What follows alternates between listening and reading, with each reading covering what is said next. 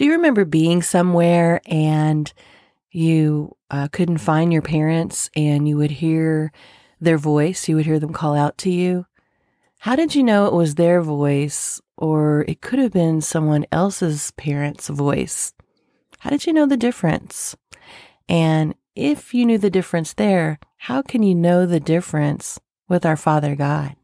Stay tuned.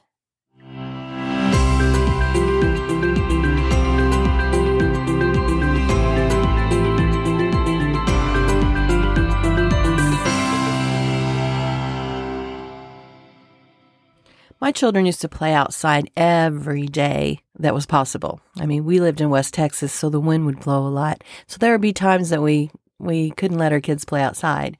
But when they were outside playing with all the other neighborhood kids and it was time to come in for dinner, my husband would just walk outside and do his big whistle. And our kids knew that it was time to come home because he was the one who did the big whistle. And that was their father. There were days before caller ID and you would pick up the phone. You didn't know who was on the other end, but the moment they started speaking, you knew who it was. They didn't have to tell you their name. You become more familiar with their name and how it sounds and the tones they use and the mood they're in, but you can recognize the sound of their voice. So, how do you think that comes into play? How that comes into being? How do you think that happens? I think it has a lot to do with the more you listen, the more you spend time with that person, you can recognize their voice without even opening your eyes, without them even telling you who they are. So let's find out what Chad Gonzales has to say in his book of Think Like Jesus 40 Days to Creating a Miracle Mindset. Today, we're going to talk about I Know His Voice.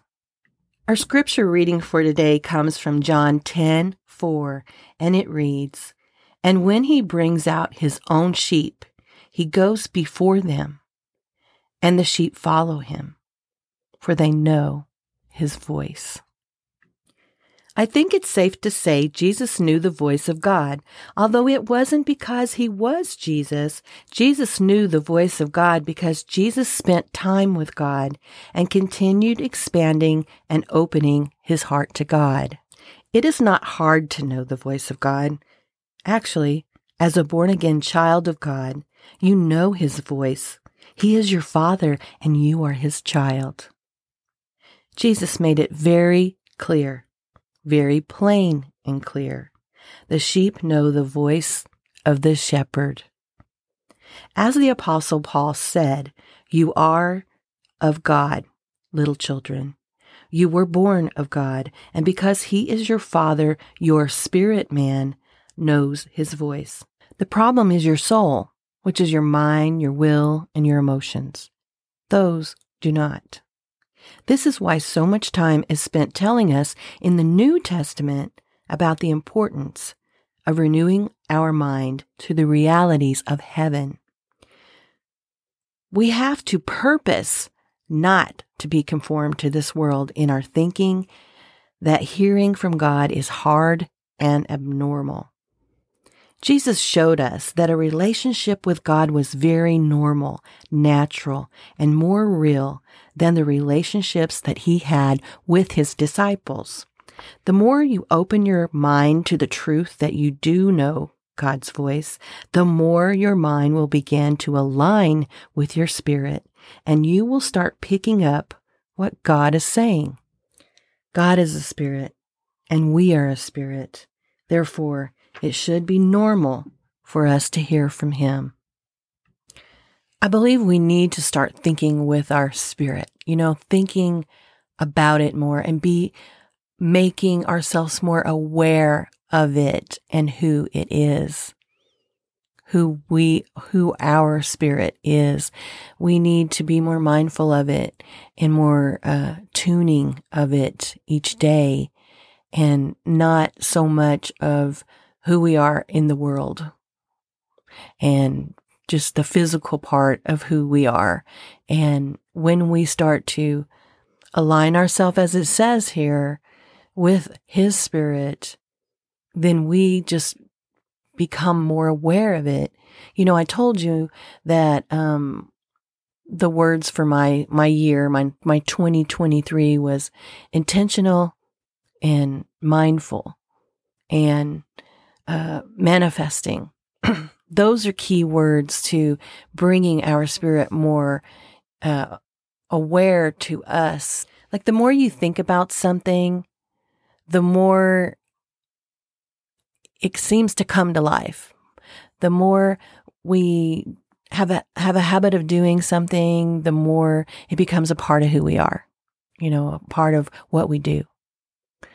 So start thinking more about your spirit. The, the, the major part of who you are is your spirit. And invest in that in different ways. And the most uh, profitable way of doing that is to be more mindful of our spirit. Think about it, meditate about it, uh, talk to God about it, just draw near to Him, spend time with Him, and you'll become more aware of your spiritual being and the spirit that He is, and you will connect.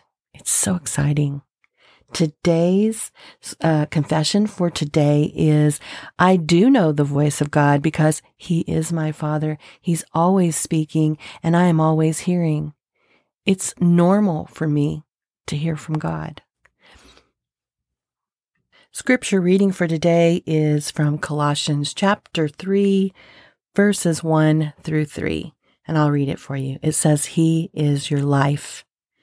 So if you're serious about living this new resurrection life with Christ, act like it. Pursue the things over which Christ presides. Don't shuffle along, eyes to the ground, absorbed with the things right in front of you. Look up. Be alert to what's going on around Christ. That's where the action is. See things from His perspective. Your old life is dead. Your new life, which is your real life, even though invisible to spectators, is with Christ in God.